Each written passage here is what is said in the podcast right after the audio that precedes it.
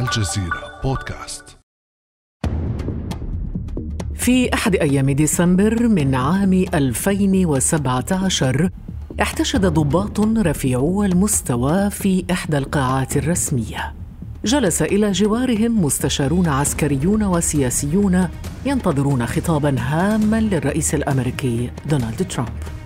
همهم الحضور متسائلا عن استراتيجية الأمن القومي الجديدة.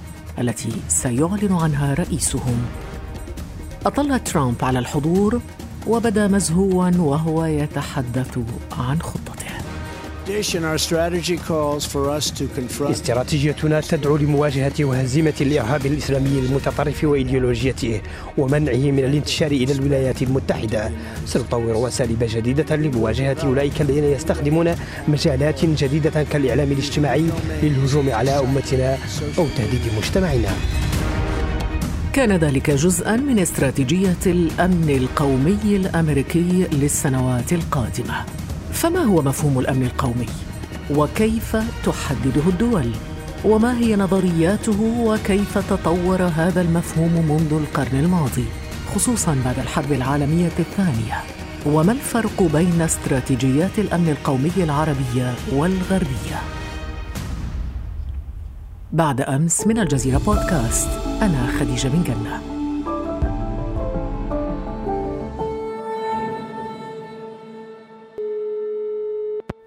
وأسعد باستضافة ضيفنا في هذه الحلقة أستاذ النزاعات الدولية في معهد الدوحة للدراسات العليا الدكتور إبراهيم فريحات. أهلا وسهلا بك دكتور. أهلا خديجة. شكرا على الاستضافة. دكتور إبراهيم فريحات لو بدأنا بمفهوم الأمن القومي ماذا نعني بذلك وكيف تطور؟ باختصار شديد مفهوم الأمن القومي يعني حماية الوطن والمواطن في مجالات متعددة سواء كان في الأمن ضد أي اعتداء خارجي أو في مجالات أخرى مثل الطاقة والبيئة والأمن الغذائي وغيره. ويقوم بذلك عادة بحماية الأمن القومي مؤسسات الدولة من ضمنها الحكومة أو الجهاز التنفيذي والبرلمان والمؤسسات الدولة الأخرى القضاء وغيره كيف تطور هذا المفهوم مع الزمن؟ بعد الحرب العالمية الثانية بدأ المفهوم يتطور من إطاره الضيق بمعنى الحماية العسكرية للدولة أو للوطن أو للمواطن ضد أي اعتداء خارجي في المجال الأمني والعسكري إلى مجالات أخرى بدأت تنظر إليها في مجالات البيئة والأمن الغذائي والهوية الاجتماعية للمواطن والمجالات المختلفة التي بدأ يشملها مفهوم الأمن القومي. لكن دكتور نسمع أيضا مصطلح الأمن الإقليمي، ما الفرق بين الأمن القومي والأمن الاقليمي؟ الإقليمي وهل هما مرتبطان؟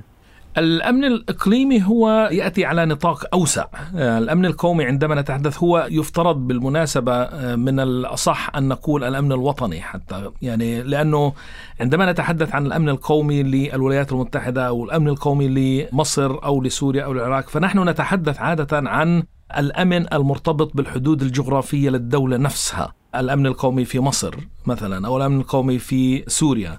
ولكن عندما نتحدث عن الأمن الإقليمي بدأنا نخرج من الأطر الوطنية أو الحدود الجغرافية للدولة إلى أمن مجموعة من الدول التي تتواجد في الإقليم نفسه. هل من أشكال هذا التعاون الأمني مثلا حلف شمال الأطلسي الناتو؟ بكل تأكيد. هناك مجموعة من المؤسسات تشكلت عبر التاريخ تحديدا في الحرب الباردة عندما كانت تشكل حلف شمال الأطلسي الذي يوفر الأمن إلى المجموعة الدول المنضوية تحت هذا الإطار وتحديدا كان معظمها في أوروبا.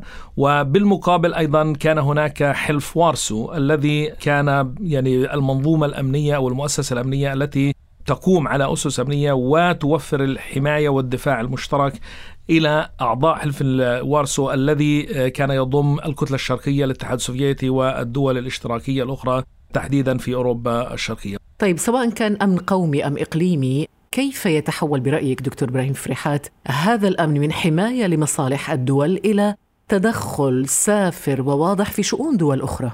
هنا هذا سؤال مهم جدا خديجة وهنا تبرز المشكلة. أين تقع الحدود التي تمثل الأمن قومي بالنسبة للدولة؟ يعني عندما نتحدث عن الأمن القومي يعني لدولة معينة لجمهورية مصر العربية مثلا هل ما يحدث في ليبيا يشكل أمن قومي بالنسبة لمصر أو لا؟ هل ما يحدث في سيناء أو ما يحدث في مفاوضات سد النهضة في الوقت الحالي يشكل أمن قومي؟ لا. هنا تبرز الإشكالية و تبرز اللي هي تقييم مستوى الخطر الذي يشكله هذا ما يحدث في خارج حدود الدولة الجغرافية. هل هذا يمس بحماية الأمن والمواطن في جمهورية مصر العربية أم لا؟ فإذا كان يمثل بشكل أو بآخر تهديد إلى النظام السياسي في داخل الدولة فإذا يمكن أن يقع ضمن الإطار الذي نتحدث عنه بمفهوم الأمن القومي للدولة. أحلتنا الآن إلى المشهد التالي دكتور إبراهيم وهو أنه في على الحدود المصرية الليبية في مشهد يبدو أشبه بمعركة بحرية كانت الفرقاطات المصرية تشق مياه البحر المتوسط بينما كانت طائرات الهليكوبتر تحلق فوقها مطلقة حممها على اليابسة. على الشاطئ حطت قوارب عسكرية حاملة معها العشرات من المقاتلين المدججين بالسلاح.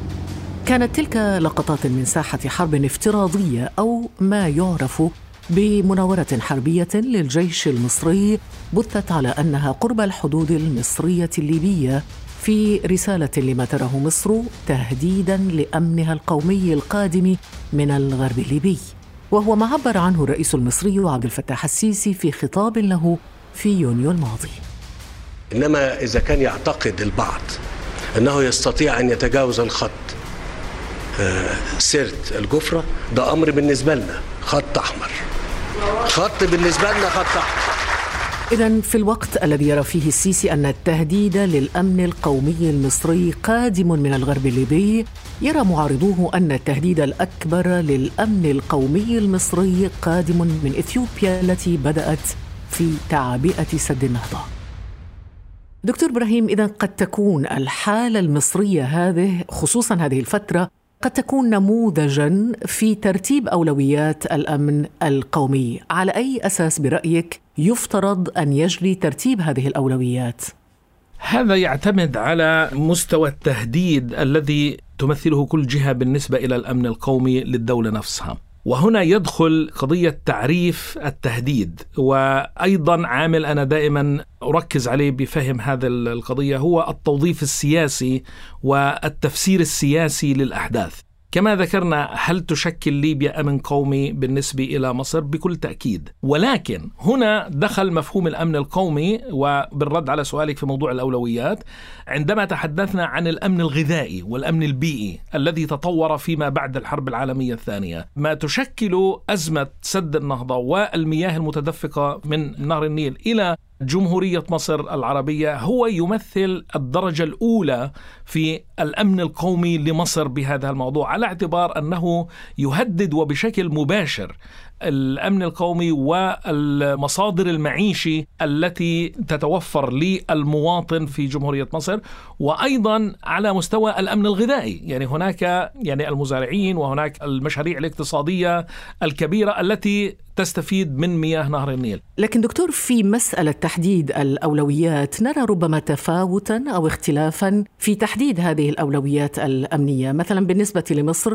السيسي يقدم مبررات كطول الحدود بين مصر وليبيا 2200 كيلومتر، وجود جماعات إرهابية مسلحة على الحدود، بينما يعني تقريبا نفس الحدود. يعني الجزائر تلتصق بليبيا على تقريبا 2000 كيلومتر من الحدود، وأيضا هناك جماعات مسلحة أيضا على الحدود، فكيف تحدد تحدد كل دولة أمنها القومي. إذا نظرنا بالعودة إلى مثالك للجزائر ومصر ومسألة الموقف من ليبيا هو من يحدد؟ هو الرئيس أو الحكومة في البلدين. وهنا تبرز المفاضلة ما بين أمن القومي وأمن النظام نفسه. بالنسبة للأسف بالأنظمة الدكتاتورية سواء في العالم العربي أو في غيره المسألة ليست محصورة في العالم العربي فقط أن دائما أمن النظام هو الذي يتقدم على أمن الوطن أو على أمن القومي للدولة. على سبيل المثال إذا رجعنا إلى المفاضلة مياه نهر النيل ونضوبها هو يمثل تهديد أمن للقومي المصري للوطن لمصر الوطن لمصر الدولة لمصر الجمهورية. ولكن يكون هنا تهديد للنظام قبل أن يكون تهديد إلى الوطن. وهذا الفرق بين أن النظام في الجزائر لا يرى في تهديد له للنظام ولكن النظام في مصر يرى أن هناك تهديد للنظام. وعلى هذا الأساس لعدم ارتباط صناعة القرار بالنسبة للأمن القومي في المؤسسات هو يحدث هذا النوع من الانحراف ومسألة التوظيف السياسي.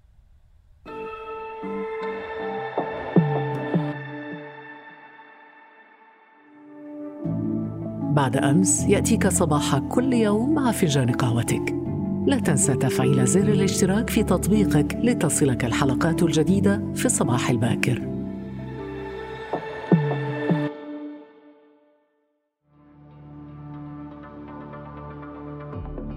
ربما لو عدنا بالزمن إلى الوراء وتحديدا إلى أكتوبر تشرين أول من عام 1973 ولو حاولنا أن نستذكر تجربة التضامن العربي لحماية الأمن القومي العربي من الخطر الإسرائيلي نلاحظ أن العرب استخدموا حينها حظر النفط كسلاح للضغط على العالم لإجبار إسرائيل على العودة إلى حدود عام 1967 دكتور إبراهيم فرحات إذا من 73 إلى الآن هل تغيرت برأيك استراتيجية الأمن القومي العربي؟ استراتيجية الأمن القومي العربي خديجة هي لم تتغير هي انهارت هي لم تعد موجودة بال 73 نعم كان هناك استراتيجية أمن قومي عربي وكانت تقوم بالنسبة إلى الزاوية بالتعامل مع إسرائيل أن إسرائيل هي مشروع استيطاني كولونيالي استعماري مرتبط مشروع غربي موجود في المنطقة العربية للمحافظة على المصالح الغربية وتجسيد الجانب الاستعماري الغربي والتدخل الخارجي من خلال هذه الموطئ قدم لهم في الدولة التي تمت تأسيسها من قبل بريطانيا في وعد بلفور وهو إسرائيل وهي تمثل القاعدة الأساسية بتهديد الأمن القومي العربي. ولكن ما حدث تفتت هذا النظام السياسي العربي وتبعثر إلى منظور آخر ورؤية أخرى تقوم على أمن النظام في داخل الدولة نفسها. فعندما نتحدث أو نبدأ ننظر من زاوية أخرى إلى أمن النظام في داخل الدولة نفسها. هذا بالعكس تماما إسرائيل هي تخدم الأنظمة. هي إسرائيل ونظرية التدخل الغربي الأمريكي والبريطاني في العالم العربي هو أصلا يقوم على نظرية وجود أنظمة ديكتاتورية تقوم بالتعامل مع الغرب وتنفيذ مصالحها دون أن يلجأ الغرب إلى الاستعمار العسكري المباشر. وأنت تشير دكتور إبراهيم فريحات الآن إلى ربط العديد من الدول الغربية لأمنها القومي بالمحيط العربي. نستذكر الآن ما قاله الصحفي الراحل محمد حسن هيكل في برنامج كان يبث على الجزيرة قبل سنوات ويشير إلى فرنسا كنموذج لربط الدول الغربية لأمنها بالمحيط العربي. خلينا نستمع أولاً. الامن الفرنساوي كان يعتمد باستمرار على إنه إنجلترا تبقى بعيدة موجودة؟ ممكن ما نتحبش معاها لكن في عزل البحر في ألمانيا. لابد من مراقبة ألمانيا وروسيا. وإذا حدث تقارب بين ألمانيا وبين روسيا ففرنسا لابد لها أن تتنبه باريس لابد أن تستيقظ. فده ركيزة أمنها ثم رؤية جنوب البحر الأبيض. المتوسط للشاطئ الآخر اللي بيسموه باستمرار أوتريمير الشاطئ الآخر من البحر الأبيض ومع مراكز ثقافية وتجارية موجودة ففرنسا تستطيع في هذه الحالة أن تطمئن. هنا دكتور إبراهيم يقصد هيكل بجنوب البحر المتوسط طبعا دول شمال أفريقيا الجزائر المغرب تونس وليبيا. إلى أي مدى برأيك يرتبط الأمن القومي الغربي اذا بالدول العربية؟ إذا تحدثنا عن أوروبا والنظرة إلى المنطقة العربية تحديدا في الجزائر في ليبيا هي تقع المسألة في صلب الأمن القومي الأوروبي. وهذا يتجلى في عدة جوانب كما عرفنا الأمن القومي من البداية. فيما يحدث في ليبيا على سبيل المثال هناك مسألة الهجرة غير الشرعية إلى أوروبا التي يمكن أن تأتي إلى أوروبا من خلال ليبيا. فالهجرة غير الشرعية الإرهاب وتطوره في شمال أفريقيا وما يمكن أن يمثل من تهديد على أوروبا في هذا المجال. وأيضا المسألة الأهم ربما من المسألة الأولى والثانية وهي قضية المصادر الطاقة أمن الطاقة.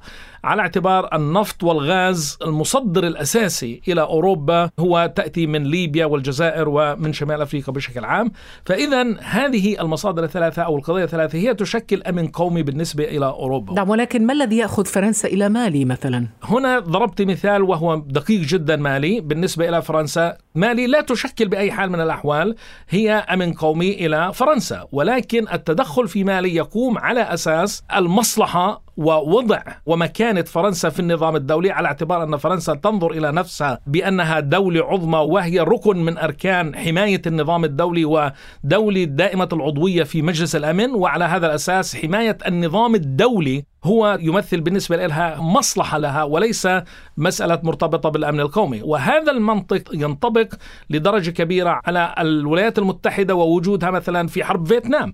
طب هذه القوة العظمى مثل أمريكا كما ذكرت نضيف إليها روسيا والصين. هذه الدول الكبرى ما الخصوصية التي تضاف إلى أمنها القومي؟ الخصوصية التي تضاف هي التدخل هو يأتي من باب national interest المصلحة الوطنية وليس الأمن القومي نفسه. والدول بالمناسبة هذا سؤال مهم. الدول هي العظمى هذه تفهم على بعضها البعض ما يمكن أن يمثل أمن قومي لها أو لا يمكن أن يمثل أمن قومي لها. فعلى سبيل المثال عندما يحدث تدخل روسي في أوكرانيا تفهم أوروبا وتفهم الولايات المتحدة أو في جورجيا عندما تدخلت روسيا ضد الرئيس الجورجي شاكسفيلي وتدخل عسكري مباشر تفهم أوروبا وتفهم الولايات المتحدة أن جورجيا هي فعلا تمثل أمن قومي بالنسبة إلى روسيا ولا تتدخل أو لا تضغط كثيرا من أجل مقاومة التدخل الروسي في جورجيا. يعني كأن هناك اقتسام لمساحات النفوذ بينهم. شكرا. هذا هو فعلا ما تفضلت فيه خديجة بأن هناك اقتسام وهناك اتفاق على قواعد اللعبة. فعندما أيضا أمريكا تحاول أن تنافس وتزعج وتشاكس الولايات المتحدة في سوريا ضد روسيا. هي تفهم بأن سوريا هي لا تمثل أمن قومي لروسيا. ومن هذا الباب هناك ترسل قوات عسكرية وتتواجد في سوريا لأنها تعمل على أساس قواعد اللعبة أو الاقتسام كما تفضلت. ولكن لا يمكن أو لم نرى بأن أوروبا أو الولايات المتحدة هي يمكن أن ترسل قوات عسكرية إلى جورجيا. وعندما أراد روس بوتين أن يحتل آه، العاصمة تبليسي ويسقط النظام آه، شيكسفيلي في آه، في جورجيا ذهب ساركوزي بتلك الفترة وكان يطلب برجاء من بوتين أن يعفي. وهذا تم يعني تسريب مكالمات من فحوى الاجتماعات ما بين ساركوزي وبوتين. طلب منه أن يعفي عن شكسفيلي ولا يدخل في في تبليسي ويستمر واكتفى التدخل في منطقة أبخازيا من من جورجيا. فهي عرفوا بأن بوتين يمكن أن يذهب إلى أبعد الحدود على اعتبار أن هذه هي فعلا أمن قومي بالنسبة إلى روسيا وعلى هذا الأساس ربما سنة 2007 2008 نعم وعلى أساس هذا الموضوع يعني في دول أخرى يقوم على أسس مختلفة وهو ليس أمن قومي بهذا الاتجاه. وهنا يمكن التنافس ويمكن المشاكسة ويمكن دعم الحلفاء ويمكن أن يذهبوا إلى مستويات معينة. أيضا هناك خديجة اتفاق على السقف. لا يمكن أن يخرج السقف في ما بين في المشاكسة دعيني أسميها الأمريكية الروسية في سوريا إلى مسألة الصدام العسكري المباشر. لا يمكن من المستحيل لأن هذا لا يقع ضمن قواعد اللعبة. ولكن إذا حدث في أوكرانيا ولهذا السبب عندما تدخل احتلت جزيرة القرم روسيا الرد الأوروبي الأمريكي هو اكتفى بأن يكون هناك عقوبات اقتصادية وتوقف الأمر عند هذا الحد لأنه مرة أخرى هنا تدخل في صلب الأمن القومي لروسيا. وعندها يكون الحديث مختلف إذا كان في منطقة أخرى غير مرتبطة في الأمن القومي. وتبدأ مسألة التنافس والصراع وحرب بالوكالة ال proxy wars ودعم الوكلاء وإلى آخره. شكرا جزيلا لك دكتور إبراهيم فريحات أستاذ النزاعات الدولية بمعهد الدوحة للدراسات العليا. ألف شكر لك دكتور. شكرا خديجة. دائما آه، الحديث معك ممتع والنقاش. شكرا لك. ومعك أيضا شكرا دكتور. يمكنكم الاستماع للمزيد من الحلقات الشيقة من الجزيرة بودكاست عبر مختلف تطبيقات بودكاست. كان هذا بعد أمس.